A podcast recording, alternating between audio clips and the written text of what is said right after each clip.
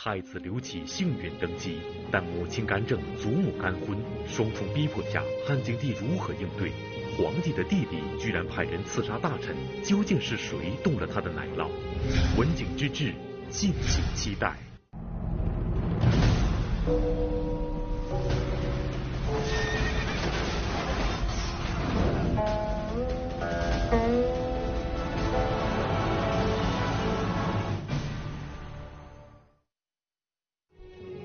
作为中国历史上第一个盛世王朝文景之治的开创者，汉文帝刘恒居功至伟。汉文帝的一生充满机遇，他装傻装呆骗过了吕后得以生存，又骗过了功臣派被推选成为了皇帝。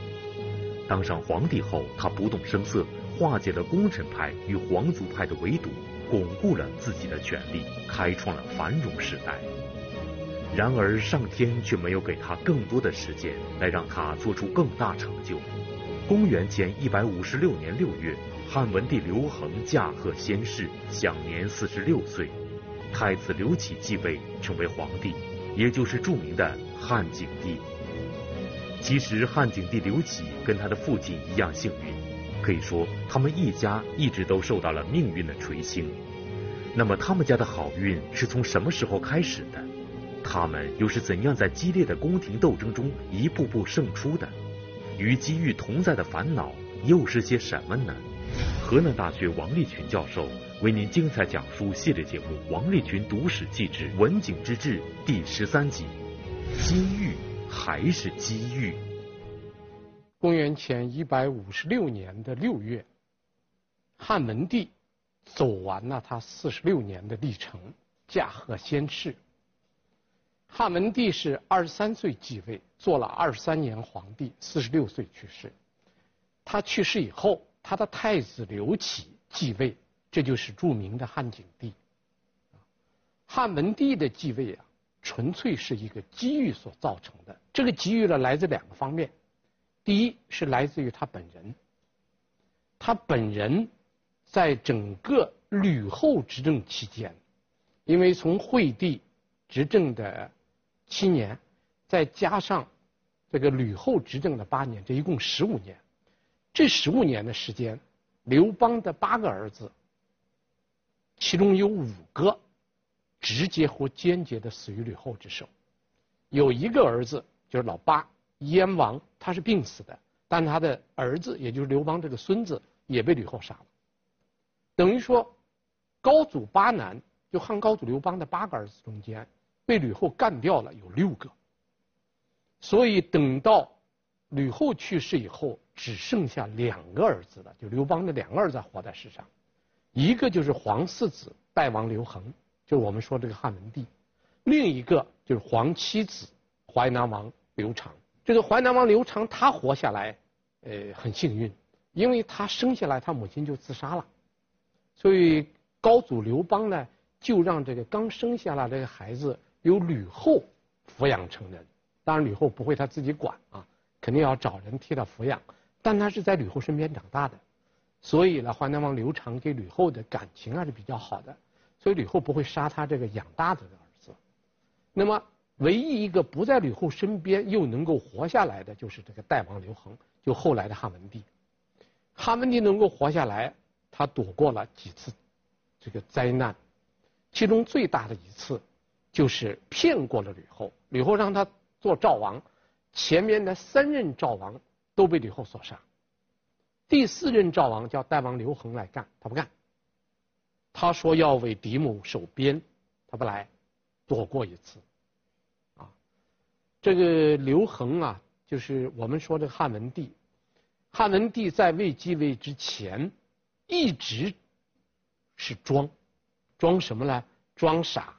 装呆装弱智，而且他不但骗过了吕后，而且还骗过了诛杀吕后的那些功臣。大家知道吕后死后两个月，功臣发动了一场政变，把吕氏满门灭族。灭族以后，大家要选皇帝，在选皇帝的时候，就看中了这个皇四子代王刘恒，认为他很弱。他很傻，很好摆弄，就把他选中当皇帝了。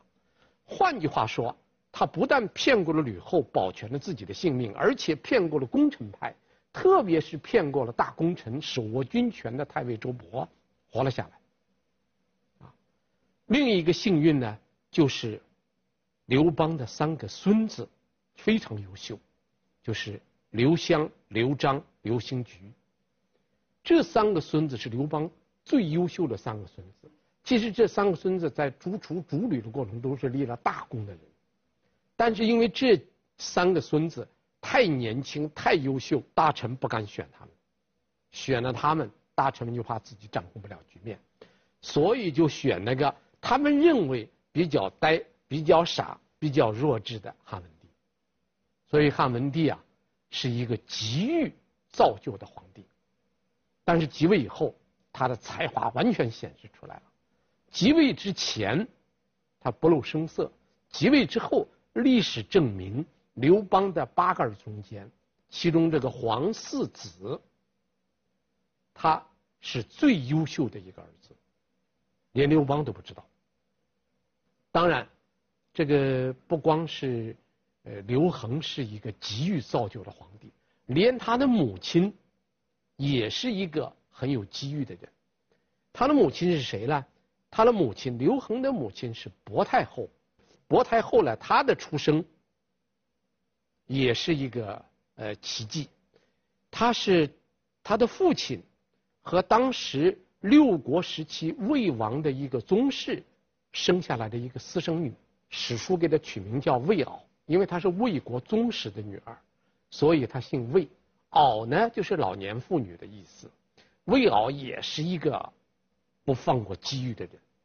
他在秦末大乱中间，他抓住了一个机遇，因为秦末大乱中间有两股力量非常强大，一股是陈胜吴广，这个从草根起来的起义军，另一股是原来被秦灭掉的六国王族的后裔，他们也起兵反秦，他们的目的是恢复自己战国时期被灭掉的那个王国，两股力量，在这两股力中间。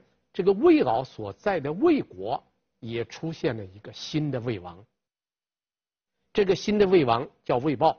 魏豹当了魏王以后啊，给魏敖啊，呃，带来了很大的想象空间。他觉得应该赌一把。这个魏敖刚好有一个女儿，就是这个汉文帝刘恒的母亲。他有这个女儿呢，刚好是在青春期，所以他就想拿他的女儿去赌一把。啊就是我拿青春赌明天，啊，怎么赌呢？他就把自己这个女儿，他这个女儿谈不上很漂亮啊，但是年轻的女孩总还是比较漂亮的。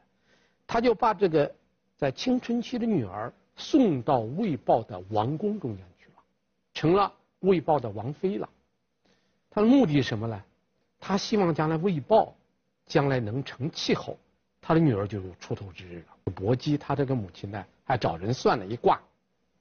这一卦算过以后啊，这个算卦的这个大师说了四个字：“当生天子。”说你这个女儿不得了，你这个女儿将来会生天子。这句话给了魏老极大的鼓舞。但是受到更大鼓舞的是谁呀？是。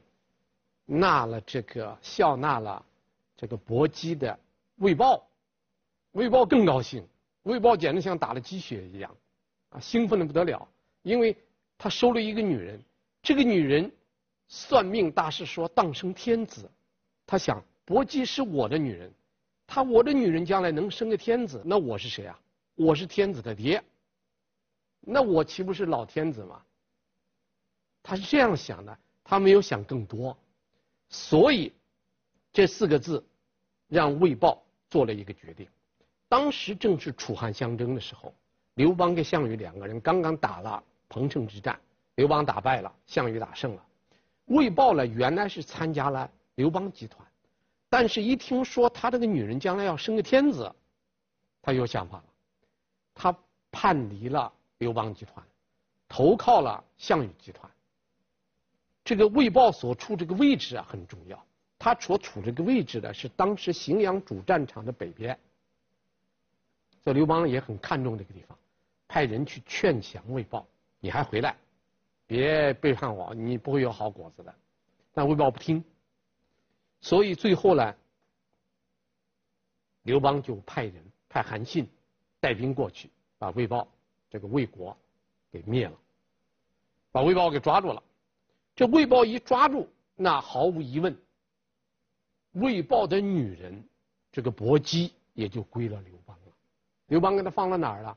这个时候刘邦是汉王啊，汉王的王宫那个制作室就是，呃，一个手工的制作坊，专门给他织布的。嗯，到那个织布坊里边去做个女工了，啊。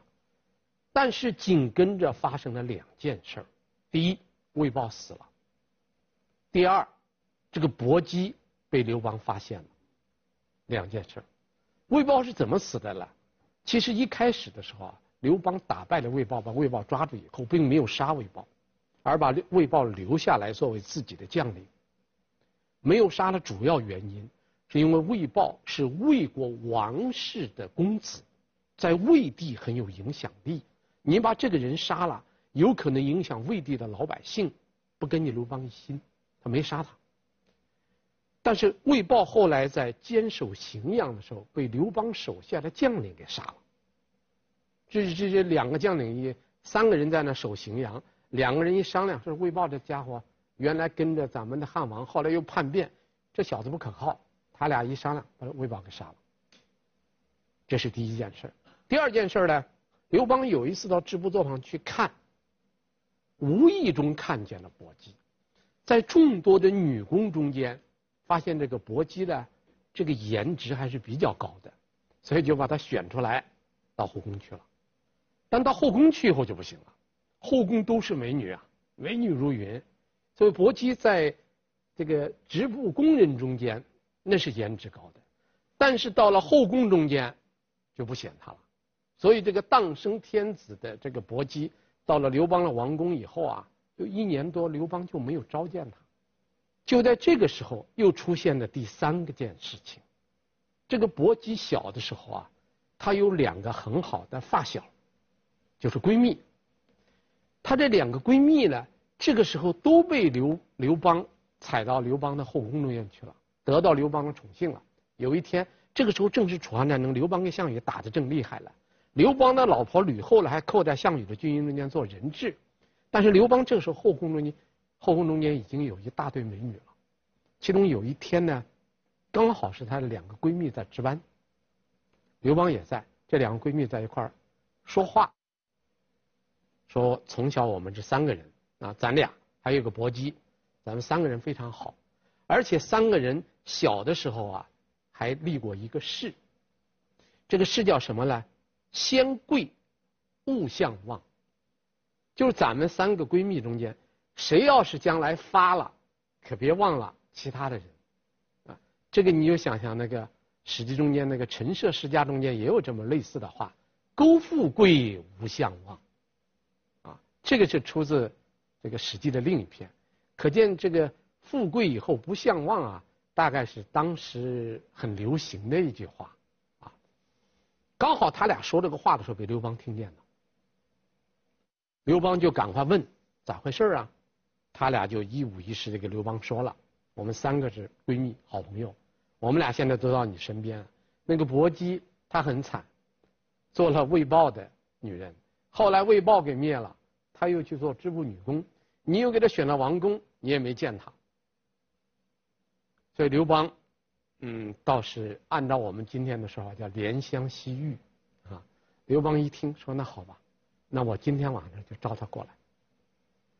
当天晚上就召这个薄姬侍寝，这给了薄姬之后已经是入宫一年多了，没有见过这个呃刘邦。啊，没有见过汉王刘邦，所以一招他来，这个薄姬的有一点像他妈一样，那个魏媪啊，是不放过历史上任何一个人生机会的人，他也是这么一个人。他见到刘邦以后，他就跟刘邦说了一番话，这番话是真是假，嗯，我始终琢磨不透。我说给大家，你们可以判断一下啊。这位这个伯姬怎么说呢？他说我昨天晚上啊，梦见一条苍龙。盘在我的腹部。所以今天你看，大王就召见我了。这话是拍马屁的，而且这马屁拍的很很漂亮啊。那暗中称赞刘邦是真龙天子啊。其实刘邦这个只是汉王，正跟西楚霸王项羽在打仗，两家谁赢谁输还不一定呢。他两家还要打好几年呢。但薄姬这个时候呢，也是就这么一次见刘邦的机会，他说了一番让刘邦很高兴的话。刘邦说：“这可是个好好消息，既然有这么个梦，我今天成全你。”他就给刘邦有了这么一夜之情，奇迹就发生了。因为这一夜之情，她怀了孕，生了一个儿子，这个儿子后来就被封到代国，就是代王刘恒。又后来在灭了诸吕以后，此人又被选为大臣，选他做天子，他就是鼎鼎大名的汉文帝。你看他妈很幸运，他也很幸运，当了天子。他这个家族中间很有意思，不光是呃。这个魏敖他的这个女儿啊，薄姬很幸运，这个他生的这个儿子很幸运啊。本来他是老四啊，刘恒是老四，老大是齐王刘肥，是吧？老二是这个汉惠帝刘盈，老三是赵王刘如意，那是戚夫人的儿子。刘那吕后恨死他了，所以刘邦一死都被吕后给弄死了。老四是代王刘恒。原来是轮不着他的，结果他活下来了。他们这个家族还有一个幸运的地方，就是薄姬的儿媳妇。薄姬的儿媳妇是谁啊？就是代王刘恒的王妃，也是一个很幸运的人。此人姓窦，她是西汉初年鼎鼎大名的窦太后。这个整个西汉王朝这一代啊，有三个老太太很厉害，一个吕太后，一个窦太后，还有一个，这个我们如果下面继续讲的话啊，讲到王莽篡政的时候，还要讲到一个一个王太后，三个老太后都很厉害。这个窦太后呢是汉文帝的这个皇后，但是刚开始她并不是。她一开始是什么呢？她是赵地人，就赵国邯郸，就今天河北南部的。他开始入宫的时候啊，是在吕后身边做一个小丫鬟，然后吕后呢就想笼络刘邦这些儿子，因为吕后只生了一个儿子，那其他的刘邦的七个儿子不是她生的，所以他想笼络，呃，一方面是笼络，另一方面也起到一种监督的作用，所以他就在他身边的。呃，那些侍女中间，挑了一批颜值高的，然后给那些刘邦的儿子一个人分了五个，赏给他们一个人五个。这个窦丫头啊，很聪明，一听说这个消息，她就去找到一个管事儿的太监，他说：“你看这有这么个机会，你能不能给我分到赵国去？我家是赵国的。”你要能给我分到赵王身边，赵王也要分五个嘛？那你干嘛不给我分到赵王那儿？你给我分到赵王那儿去，我还可以离家近一点。这管事儿这个太监呢，就答应了，啊，但是后来在处理的时候呢，把忘了，啊，当然这个忘了可能多种原因，也可能是这太监不愿意这个呃徇私情，也可能是这这这豆丫头没送礼啊，当然也可能是有其他原因，不管怎么回事。这个太监处理这个事儿的时候，没有给他送到赵王那儿去，一划划到代王那儿去了。等一公布，他傻了，他原来想着回老家去了，结果叫他去代地。他闹啊，哭啊，不愿意，但是不行啊，皇帝批准呐，还是到代地去了。结果，这个窦丫头从吕后身边到了代地以后。遇到了一连串幸运的事情。第一，她到了代王身边，首先是送去了五个女孩子，颜值都很高。结果这个窦丫头得到了代王刘恒的专宠，最喜欢她。喜欢的标志是什么了？喜欢的标志看孩子啊。你看孩子你就知道了，喜欢的肯定生了孩子多啊，不喜欢的他就他生了就少啊。结果到了大王身边以后，生了一个女儿，这就后来的鼎鼎大名的长公主刘嫖，生了两个儿子，一个叫刘启，就后来的汉景帝，再一个刘武，这个刘武呢就是后来的梁孝王。他受到了宠宠信，这是第一点。还有一个很关键的一点。就是到那以后，其实这个代王刘恒在窦丫头去之前，他已经有了一个王后，而且这个王后生了四个儿子。现在我们看到了文帝本纪说了是生了三个儿子，外戚世家说他生了四个儿子。总而言之是代王刘恒他原来有一个正式的妻子。你，你这个窦窦丫头去了以后怎么地？你是？你只能是妾，你不是妻。再一个，人家原来已经有了，呃，甭管是三个四个，原来人家有儿子。你再生，你那是小的，那只有嫡长子才能继承，所以他轮不上。结果，奇迹又发生了。发生什么奇迹呢？在这个刘恒没有进入皇宫去当皇帝之前，他原来那个原配的夫人死了。怎么死的呢？病死的，和这个窦丫头有关无关的？无关，不是他使的坏，这还不是奇迹，更奇怪的是，这个代王刘恒做了皇帝以后，他的原来那个妻子所生的四个儿子全部病死。你看，这窦丫头一去，人家原配夫人死了，四个儿子死了。位置全给他空出来了，不但王后的位置给他空出来了，儿子这个太子的位置也给他空出来了。死了这么多人，和他毫无关系，不是他操作的，他不是凶手，受益的都是他。按说他是犯罪嫌疑人，是吧？因为他是受益者啊，那肯定要查他了。那办案他受益，谁受益要查谁啊，不是他，所以他非常幸运。这样一来，他就后来扶正了，因为原先的王后死了，他就上位了，他成了这个皇后了。两个儿子也上来了，其中的长子就做了太子了，啊，后来继位那就是汉景帝了。他另一个儿子后来就是鼎鼎大名的梁孝王了，也封了诸侯王了，啊，所以这样看来啊，这个汉文帝啊，他母亲很幸运。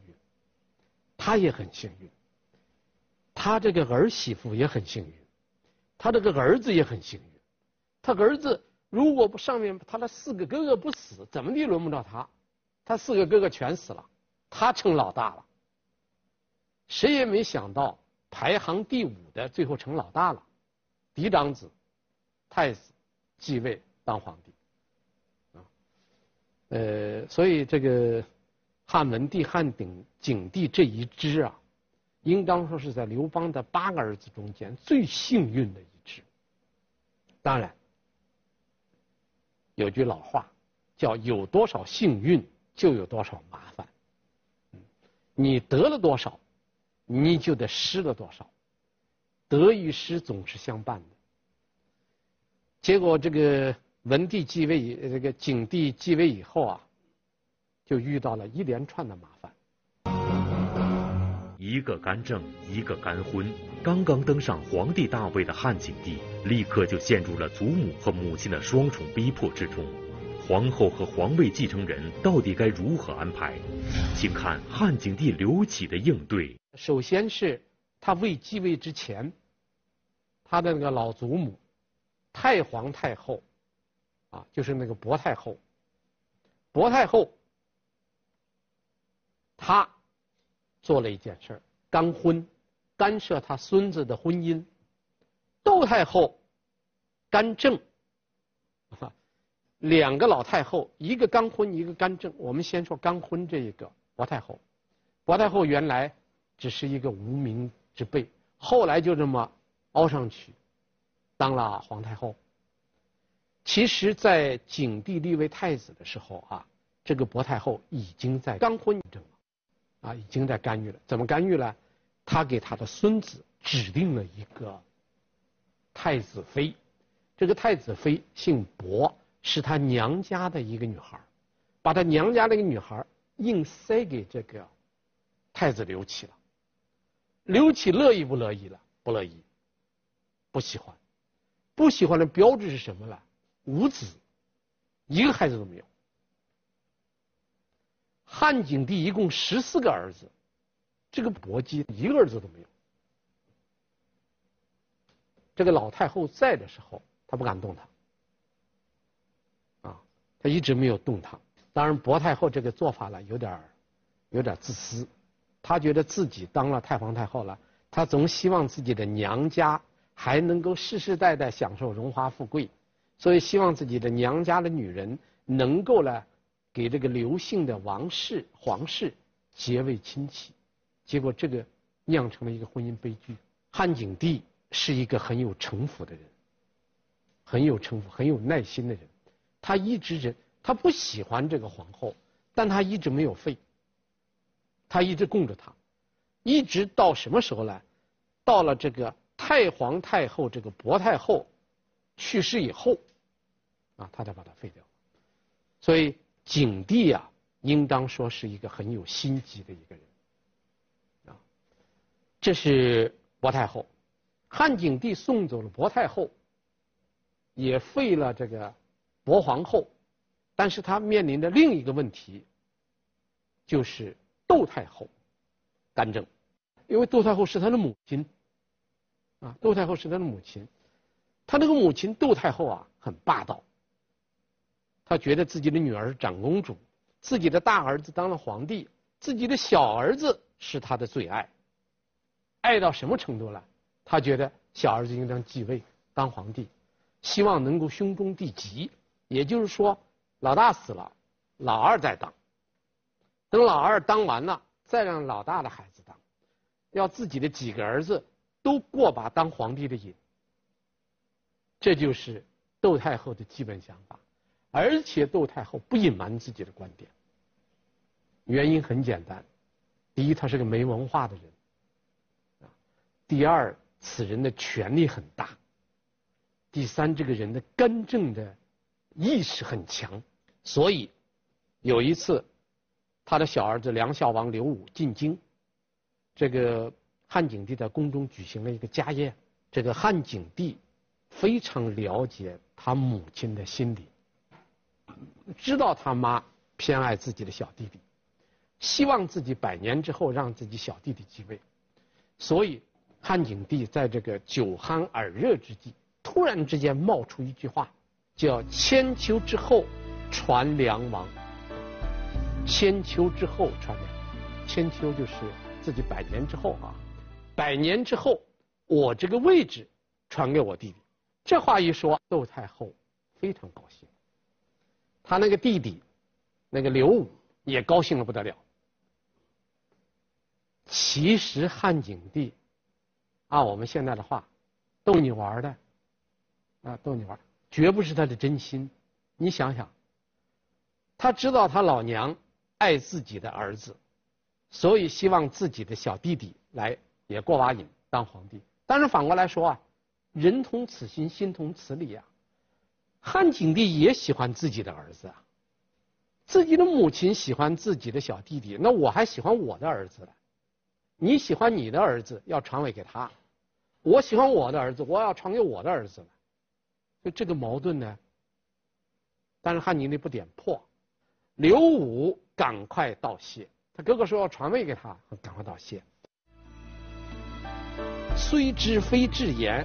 染心内喜，他知道他哥哥说的话不是心里话，听到一个不是心里话的假话，他也窃喜高兴，那个窦太后也高兴，所以你看这汉景帝玩的很高，啊，一句话哄得他老娘，哄得他弟弟都高兴，实际上他弟弟知道这不是真话。等到公元前一百五十五年，薄太后。下世。四年以后，公元前一百五十一年，汉景帝废掉了薄皇后。啊，他对这个自己不喜欢的薄皇后，是在薄太后去世四年以后把她废掉了。第二年，也是公元前一百五十年，汉景帝突然下令废掉了皇太子刘荣，把皇太子刘荣贬为临江王。然后太子的位，这个时候皇后已经废过了，紧跟着把太子也废了。太子是另一个女人所生，啊，因为皇后无子，太子是另一个这个嫔妃所生。废过以后四个月，整整四个月时间，他没有立太子。汉景帝为什么没有立太子？汉景帝在等，等什么呢？等到他娘跳出来，哈，他知道只要把太子的位一空出来，他娘就会来闹。果然，立太子被废以后，窦太后心里就非常希望自己的那个小儿子孝王梁孝王能够继继承，所以汉景帝就给大臣们商量，大臣呢。其中以袁盎为代首的这一批大臣不同意，这批大臣呢，给汉景帝商量过以后，窦太后的这个决定就被否决了，他不再提让自己的小儿子梁孝王刘武继位这件事了。但是这些大臣们给给窦太后说了什么？史书记载说了，有此以事密，事莫知。这件事太秘密了。大臣们到底给窦太后说了什么？这里我们可以看见一件事，这汉景帝这个事儿做事儿做了他他，呃很巧妙。一方面他先答应他母亲，一转脸就找大臣商量，然后让大臣们去见他母亲。他是想借大臣之嘴以封太后之口，他自己落得两面光。啊，但是这些大臣。给窦太后讲了什么呢？讲了一个故事。什么故事呢？有的记载说是莫知，但我们现在看到的，看到因为《史记》大家知道，《史记》在流流传出来的时候已经有遗失，其中有后人的补充，最有名的就是楚少孙的补充。这个楚少孙在补充中间说，大臣袁盎。和一批人给窦太后讲了一个春秋时期宋国的故事，就今天的商丘，河南商丘一带那个宋国，有一个宋宣公。这个宋宣公这个人很有意思，他立了个规矩，说他死以后，他的王位不传给自己的儿子，传给谁呢？传给自己的弟弟。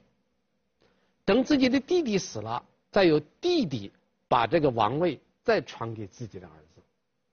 这一方面保证自己的血脉能够延续王位，另一方面也让自己的弟弟过一把当宋国国君的瘾。但事情的结果怎么样了？事与愿违。呃，宋襄公死了，传位给他弟弟了。他弟弟临死的时候下令，传给他哥的孩子，传给他侄子。结果出现什么事了？他弟弟的儿子不干，我爹死了应当我继位，怎么叫我堂兄来继位了？不干，把他堂兄给杀了，他就做了王位。结果导致宋国在宋宣公以后五代没有平安，这五代都是兄弟相残，经过五代以后才稳定下来。这一代人，我们以十五年为计算。那是七十五年，以二十岁为计算，那是一百年，至少是经过了几十年兄弟相残，宋国才稳定下来。这些大臣们就把这个事儿啊讲给了窦太后听，窦太后一听明白了，这事儿只能传给这个呃现在这个汉景帝的儿子，不能够再传给。梁孝王，因为传给梁孝王也会导致兄弟相残，将来会导致兄弟相，反正这些孙子都是自己的孙子，如果将来自己的孙子辈、重孙辈不断的自相残杀，那是一个一个家门的极大的不幸。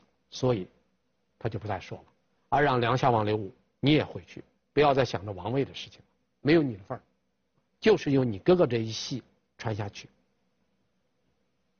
那窦太后明白了，呃，汉景帝把窦太后干政的事儿给。搁置。明白了干政后果很严重的窦太后，很快就改变了态度。但对从小就被偏袒的刘武来说，让他放弃做皇帝的打算，简直就是对他的致命打击。他恼羞成怒，无视朝纲，居然派出杀手刺杀大臣。那么，对于亲弟弟刘武的胡作非为，汉景帝刘启又会如何应对呢？这件事算完不算呢？不算完。因为这件事还牵扯到一个人，梁孝王刘武的利益。因为梁孝王刘武一直一门心思想当皇帝的，现在突然之间，他娘不不支持他了，他这个当皇帝这个愿这个梦不可能再实现了，所以，这个梁孝王刘武非常恼恨袁盎这一批人。他觉得袁盎坏他两个事儿，一个他见他娘修了一个专用车道，被否了；再一个想当皇帝又被否了，所以他既然是如此，就一不做二不休，派刺客进京杀袁盎。这个胆子是够大的了啊！一个诸侯王，因为自己没有当上皇帝，竟然敢派刺客进京去谋杀当朝大臣。这件事可以说是，那绝对是死罪，想都不敢想的事儿。他不但想了，而且做了，把袁盎和大臣十几个大臣全杀了。这个案子很快就查到梁王刘武那儿去了。查过去以后怎么办呢？要缉拿凶手，其中最重要的凶手是两个人，就梁王。刘武手下的两个最信任的人，本来这个窦太后啊，一听说这个事儿，窦太后本来就用绝食来威胁，而且汉景帝也心里非常明白，这个案子查，绝对不能查到他弟弟头上，只能查到什么呢？必须把真凶和那个刺客切割开，查到刺客为止。真凶不能查，幕后指使人是不能查的。把凶手查出来，处理了，就到此结案了，啊，所以这件事情就查到这儿为止了。这件事完结了以后呢，窦太后也高兴了，呃，汉景帝也就见好就收了，梁王刘武呢也把凶手交出来了，也给自己做了切割了，但是兄弟两个人的关系更疏远了。后来刘武又进京。啊又进京，想希望见他哥哥一面，走到函谷关，他听人之说来了个躲猫猫，啊，到了函谷关，他把车队一停，他悄悄的私下里坐车进了长安，去见他姐姐长公主，到长公主那儿去了，只带了一个贴身的随从，大队人马在函谷关外，找不到这个梁孝王刘武了，汉景帝呢又觉得找不到人。窦太后就认为是他大儿子把自己的小儿子给杀了，又开始绝食，一哭二闹三上吊。这时候正在发愁了，最后一查，这个他的姐姐长公主刘嫖说，刘武在的啊，兄弟相见，见面以后，这个刘武要求继续在那儿多待些天，汉景帝不同意，诸侯朝见国君，到期叫他返回，把他弟弟撵走了。啊所以刘武回去闷闷不乐，不久了，因为中暑死了。薄太后的干婚，窦太后的干政都被汉景帝的太极拳给化解了。但是汉景帝此时其实面临着另一场更大的一个危机，这个危机啊正在日益迫近，而且这个危机远比他皇室内部的危机更严重、更厉害。那么这个危机是什么？我们下集再讲。谢谢大家。